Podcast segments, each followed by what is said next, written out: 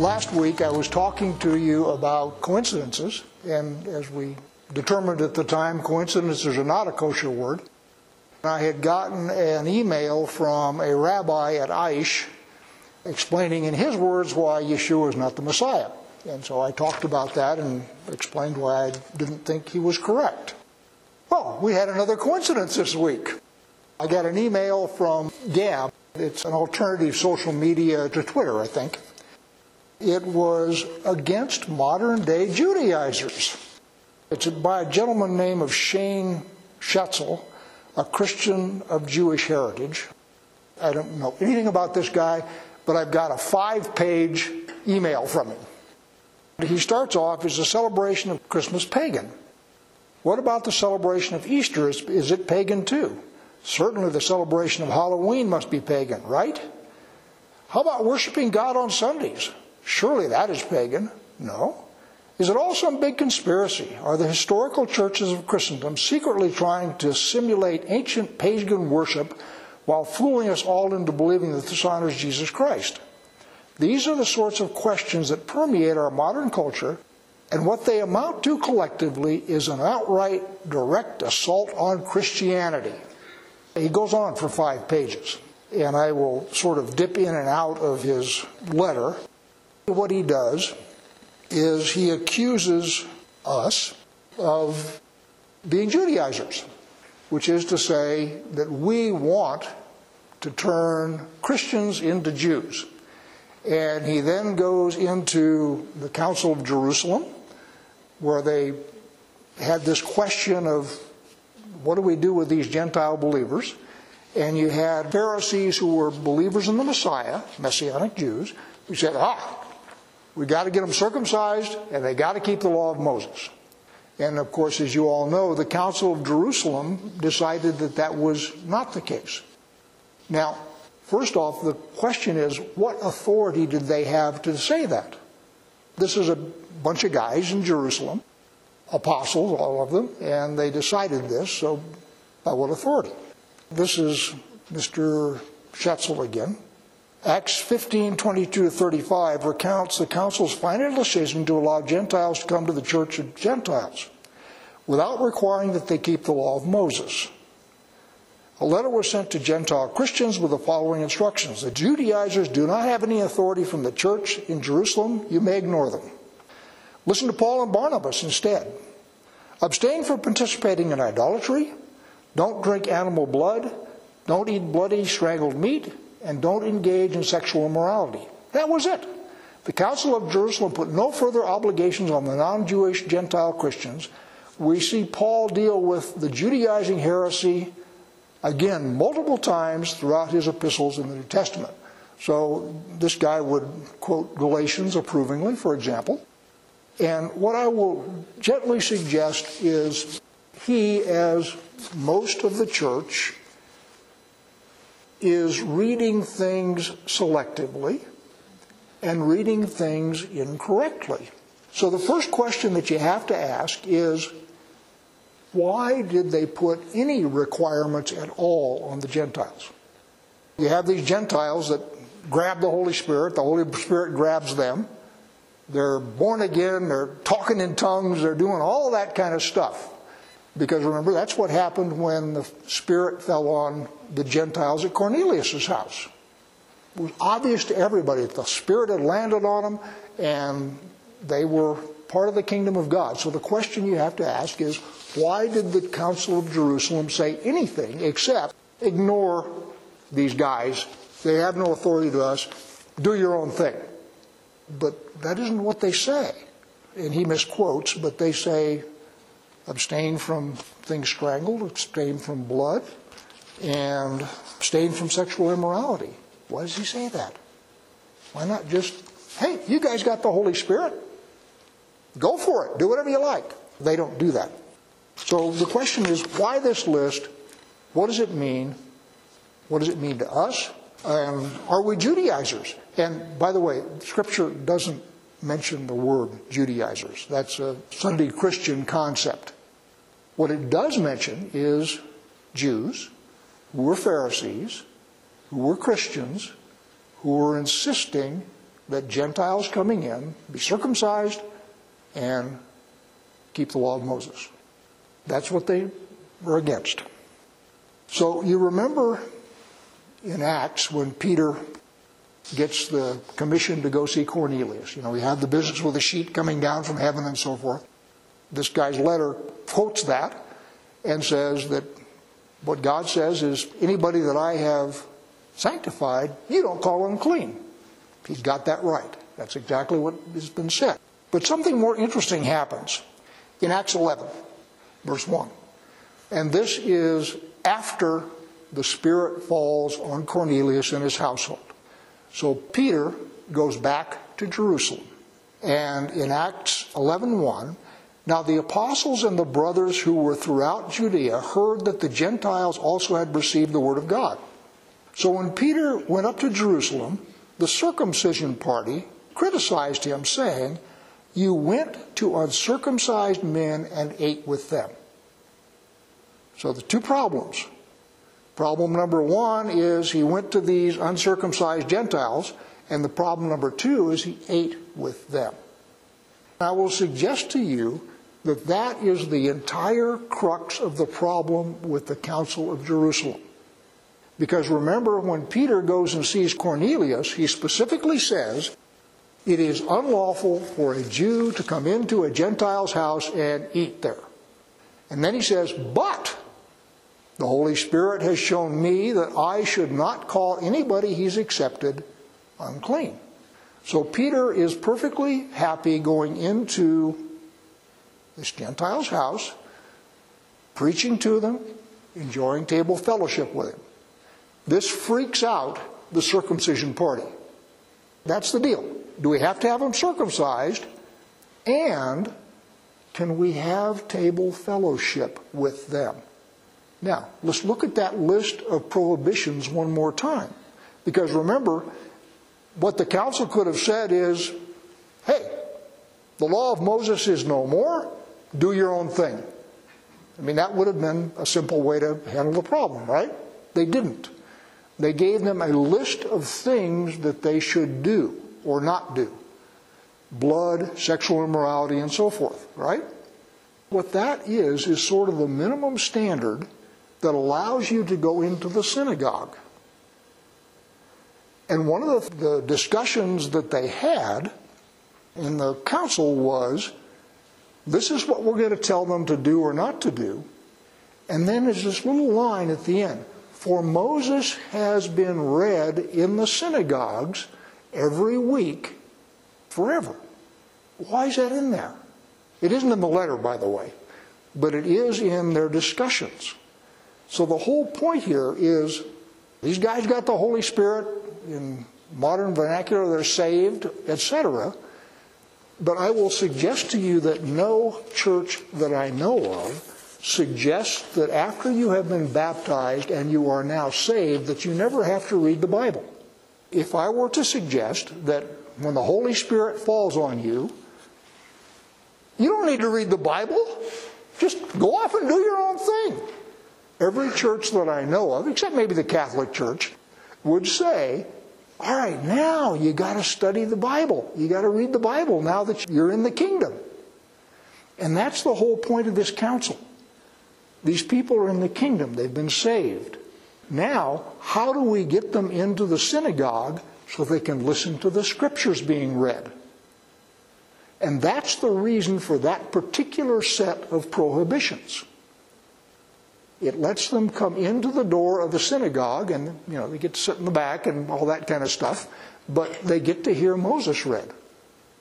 Now, one of the things that happens in Galatians, this guy I'm sure would quote Galatians approvingly. This, by the way, is not in Acts. I looked it up.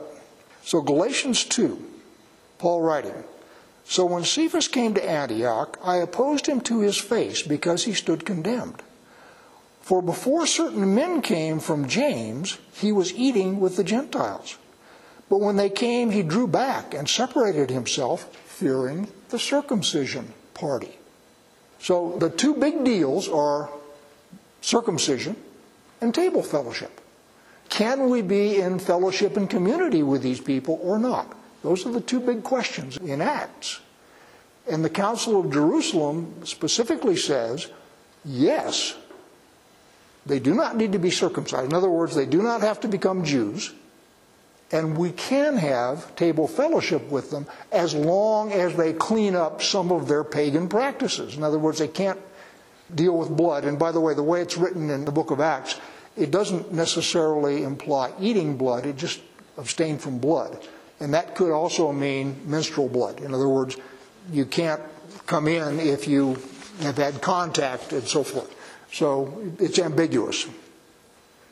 One of the things that this guy who wrote this letter says, he cites the history of the church, and the church is very open about this.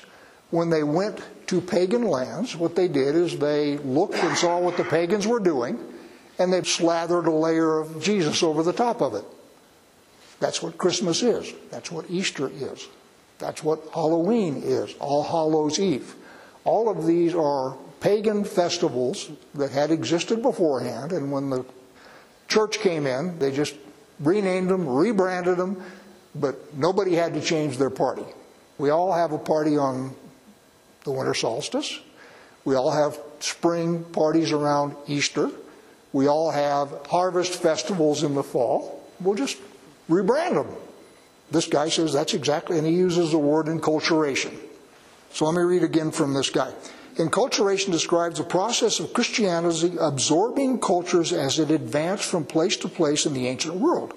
The idea behind it is based on the events recorded in Acts fifteen, that's the Council of Jerusalem, rather than steamrolling over Gentile cultures with religion precepts that demand a culture adapt to it, which is exactly what the Pharisees did, and Islam does too. Christianity absorbs a culture and baptizes it, so to speak, preserving what is good and wholesome, or at least harmless, about that culture while eliminating those things that are adulterous or immoral. God specifically forbids that. One of the things that he says is when you go into the land, do not inquire how these people worshiped their gods. Very specific. Do not incorporate my worship with the worship of whatever pagan gods happen to be there. So the question I would ask him is by what standard? He is asserting that Christianity goes in, rebrands the pagan holidays, and gets rid of the immoral stuff in the pagan holidays. Where do you find the definition of morality? By what standard are we eliminating certain pagan practices because we say they are immoral? What's the standard? Because as we look at our culture today, what we discover is the standards of men are rapidly shifting. There's all sorts of stuff that used to be just fine that all of a sudden now is forbidden and will get you thrown out of polite society. We're also doing stuff now in the church. In fact, my dear wife, I didn't watch it because I couldn't stomach it, was saying that there was a video of a Lutheran church. And the deacon gets up and reads the scripture and then comes down and sits on the front and has the children come up and he's going to talk to the children about the reading. He's a drag queen. He's dressed in drag. This is a Lutheran church who has approved of that because this guy is one of the deacons and he's up on the altar during the service. So when I say by what standard, it's a serious question. Because Moses says, you will not cross-dress. It's one of the things in the law of Moses. Don't cross-dress.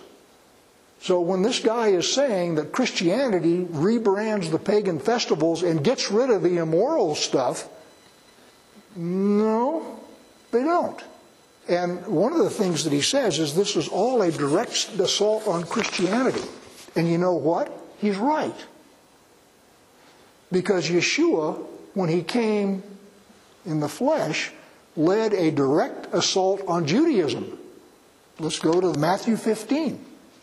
Then the Pharisees and scribes came to Yeshua from Jerusalem, and they said, why do your disciples break the traditions of the elders? For they do not wash their hands when they eat. He answered them, and why do you break the commandment of God for the sake of your tradition? For God commanded, honor your father and your mother, and whoever reviles father or mother must surely die. But you say, if anyone tells his father or his mother, what you would have gained from me is given to God, he need not honor his father. So for the sake of your tradition, you have made void the word of God. I will gently suggest to you that is a direct assault on Judaism as it was practiced then. And I'm going to suggest to you that what this world needs is a direct assault on Christianity as it is practiced today. And so when this gentleman who wrote this email says that all this is a direct assault on Christianity, he's absolutely correct. In doing that, we are following the traditions of Yeshua. By the way, we had another coincidence. Y'all remember Jay Carper? Used to be in the church for years, and he's now moved to Texas. So he posted on Facebook a quote by Charles Spurgeon, who was a good Protestant Puritan. When it can be proved that the observance of Christmas, Whitsuntide, and other popish festivals was ever instituted by divine statute, we also will attend them, but not till then. It is as much our duty to reject the traditions of men as to observe the ordinances of the Lord. And that's Spurgeon from his Treasury of David, Volume eight. So another coincidence, if you will. One of the things that happens in the New Testament, and it's especially prevalent among Christians, is the word law and Torah are used in several different senses. So when the Pharisees are talking about the law of Moses, they are talking about not only the written word, but they are also talking about the traditions of the elders. And it's all the law. Yeshua is very careful. Whenever he's talking about it, he starts off very often, it is written. Which is to say, this is what's actually written in Scripture. He never goes against or violates what is written. What he goes against are the Jewish equivalent of Christmas crud that has been layered on top of Moses. That's what he goes against. I will read a couple of paragraphs from him. Of course, the question arises, what gave the apostles the authority to do this? Which brings up another word not found in the Bible, but describes a very biblical concept. It's called supersessionism, which is commonly misunderstood Christian doctrine. Many Christians believe it means that Gentile Christians have replaced Jews as the chosen people. That's a drastic oversimplification, which is incorrect, and I agree with that. What it truly means is that the new covenant in Christ has superseded the old covenant in Moses. That means there is neither Jew nor Gentile, quoting from Paul. Metaphorically speaking, under the new covenant, it's open to anyone, and you don't have to change your ethnicity or culture to be part of it. That's true also. That's correct. You certainly don't have to keep the law of Moses. Whoops, he just went off into the ditch. And then he goes on. The idea that Jesus Christ perfectly fulfilled the law of Moses and nailed it with him to the cross. That's again misquoting Scripture. So Colossians two thirteen is what he's quoting, where it's been nailed to the cross, right? So Colossians two thirteen, and you who were dead in your trespasses and the uncircumcision of your flesh, God made alive together with him, having forgiven us all our trespasses, by canceling the record of debt that stood against us with its legal demands. Thus he set aside, nailing it to the cross. And I agree with every word there, but it's worded very precisely. The thing that's nailed to the cross is the record of debt. So the example I would use is if you're speeding down I twenty-five at one hundred miles an hour and a state patrolman pulls you over and writes you a ticket, that ticket is the record of debt. What Yeshua did is he nailed your ticket to the cross. He did not abrogate the speeding laws. So if you speed again next week, you will get caught again next week, and you will get a ticket again next week. The law is not done away with. The ticket is what gets nailed to the cross. And what this gentleman misunderstands, which lots of the Sunday church also misunderstands, is he thinks that the statute book is what got nailed to the cross. And that's not what it says. It doesn't say that because it doesn't mean that. Paul is confusing sometimes, but he's very precise. And he goes on and says you don't have to keep the feast or any of that kind of stuff. Let's look at what God says. Exodus thirty-one twelve. And the Lord said to Moses, you are to speak to the people of Israel and say, above all, you shall keep my Sabbaths. For it is a sign between me and you throughout your generations, that you may know that I, the Lord, sanctify you. So Sabbath is a big deal for the Jews, right? For the Jews, for the Jews.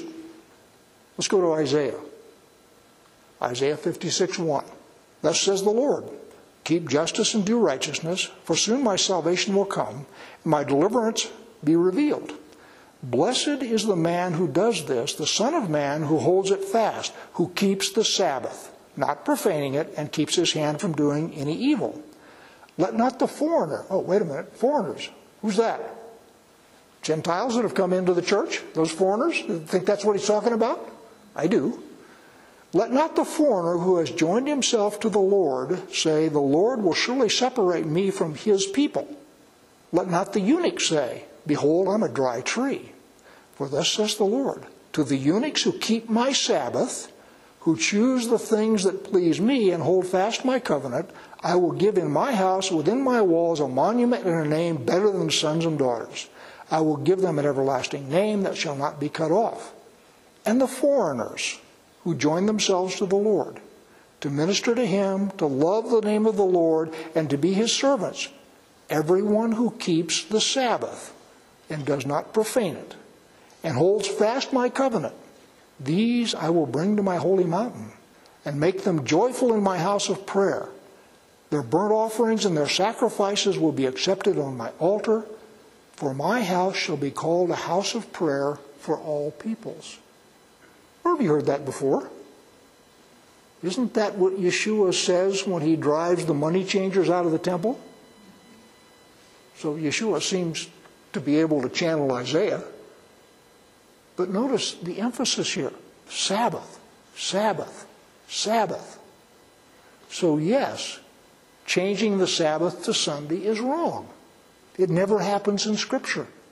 I was listening to Ronald Dart the other day, and he's of the same opinion I am, which is why I like him. But he specifically says, as I have quoted here, Sabbath in the Old Testament is a big deal. If God had wanted to change the day of worship from Saturday to Sunday, it would have required some explicit commandments from somebody and some rationale. It isn't something that just happens by osmosis. It is never mentioned in Scripture. Nowhere. So yes, worshiping on Sunday is not honoring the Sabbath. It's very clear. So, what feast day should we keep? The Sunday church says we should keep Easter, we should keep Christmas, we should do all those things, right? In other words, the Sunday church has holy days. Well, are there any other holy days that we should maybe pay attention to that, by the way, this gentleman, I've forgotten his name already, says we specifically should not, because that's Jewish stuff, and that's the law. Well, one of the things about Yeshua is he did everything on one of God's moedim, one of God's appointed times, everything. He was born on Sukkot, circumcised on the eighth day. Oh, that's an eight-day feast. Wow, what a coincidence. And then Passover, that's when he was sacrificed as the Lamb of God. Perfectly good Jewish feast, Hebrew feast, Moses feast. First fruits, that's when he rose from the grave. Oh, Shavuot, that's when he sent his Holy Spirit. Ah, Yom Teruah, that's the one where no man knows the day or the hour. Because you don't know when the day is until you actually see the moon.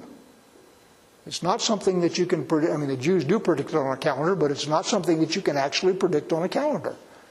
It's whenever God decides to show the moon. No man knows the day or the hour. I personally believe, this is Johnnyology, this is not Scripture, that's when he's going to touch down on the Mount of Olives. That may be wrong. He's not going to ask me. But it matches Yom Kippur, the Day of Atonement. I believe that after he touches down, we're going to have a come to Jesus meeting. And that's going to be Yom Kippur. And then Sukkot again. when he tabernacles among his people. Those are all Christian holidays. They're all stuff that Yeshua himself does and his church should be doing. They're not Jewish. They're God's. God simply gave them to Moses.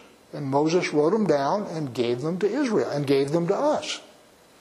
The idea that this guy has as he's foaming at the mouth, worrying that people like us, and by the way, one of the things I've been called on Facebook is a fake Jew. As far as I know, I'm not Jewish. I might be, I don't know. I'm not trying to be Jewish. I'm trying to follow the Word of God as it is written. And people like this gentleman and many Sunday Christians who say all that Jewish stuff has been done away with are simply in error. Now, I'll close by saying one more thing. One of the things that Brian used to say is when people wish you a Merry Christmas, smile back at them and say, Merry Christmas to you too. They're wrong. They've got the wrong date. But most of them have no idea, and you're not in the King Soopers parking lot going to get into a theological discussion and change their whole life. They're at least acknowledging that he's the Savior. They're at least acknowledging that he's the Messiah. Smile, say Merry Christmas, and move on. You don't need to correct everybody you meet in King Soopers or wherever you are. But understand that what we are trying to do here, and notice I said trying, sometimes we succeed better than others, but what we're trying to do is follow the book as it is written, not as it is interpreted by the traditions of men. And as you go back through the Council of Jerusalem and everything else, it becomes very obvious, at least to me, that what that early council was trying to do was get the Gentiles into the synagogue so they could listen to Moses. As you read the record of that conference, it's very obvious that that's what they're trying to do. That's the reason for that particular subset of the law of Moses to be imposed on the Gentiles.